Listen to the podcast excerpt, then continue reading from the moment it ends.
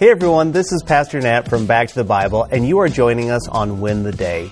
Today we're going to talk about letting your light shine.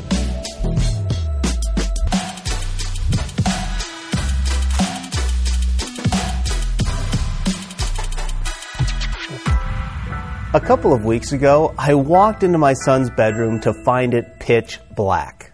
I flipped on the switch, but no light.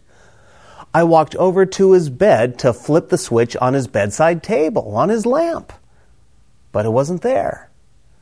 I remember thinking to myself, what the heck is going on? What is my kid doing? Well, I pulled out my phone. I turned on the flashlight.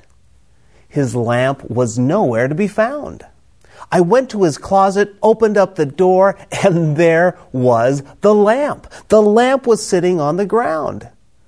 I was confused, so I went and I found my son and I said, What on earth are you doing? I said, You know a lamp isn't going to work when it sits on your closet floor and the door is shut?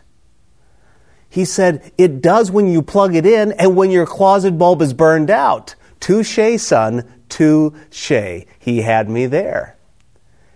You see, my son may have had a good reason to put that lamp in his closet. But many people today live their lives like that lamp. The lamp may be on, but it's hidden. It's less effective. If this sounds like you today, Jesus has a message. Uh, let's turn back to Matthew chapter 5, beginning in verse 14. You are the light of the world. A city situated on a hill cannot be hidden. No one lights a lamp and puts it under a basket, but rather on a lampstand, and it gives light for all who are in the house.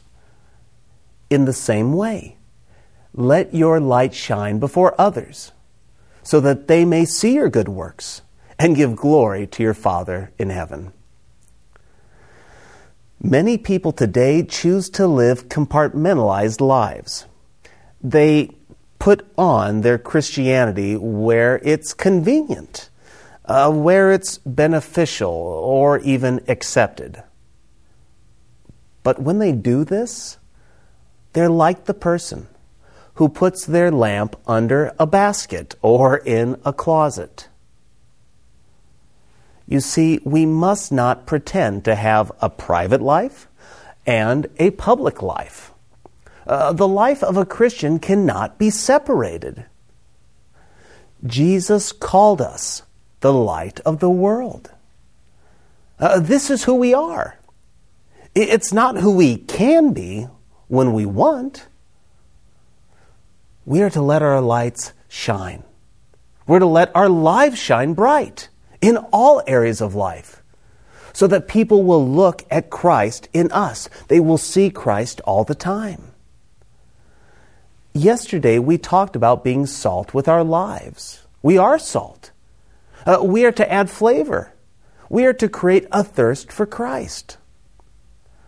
Today, we need to let our words, uh, let our actions shine brightly on Christ so people have no choice but to see Him clearly.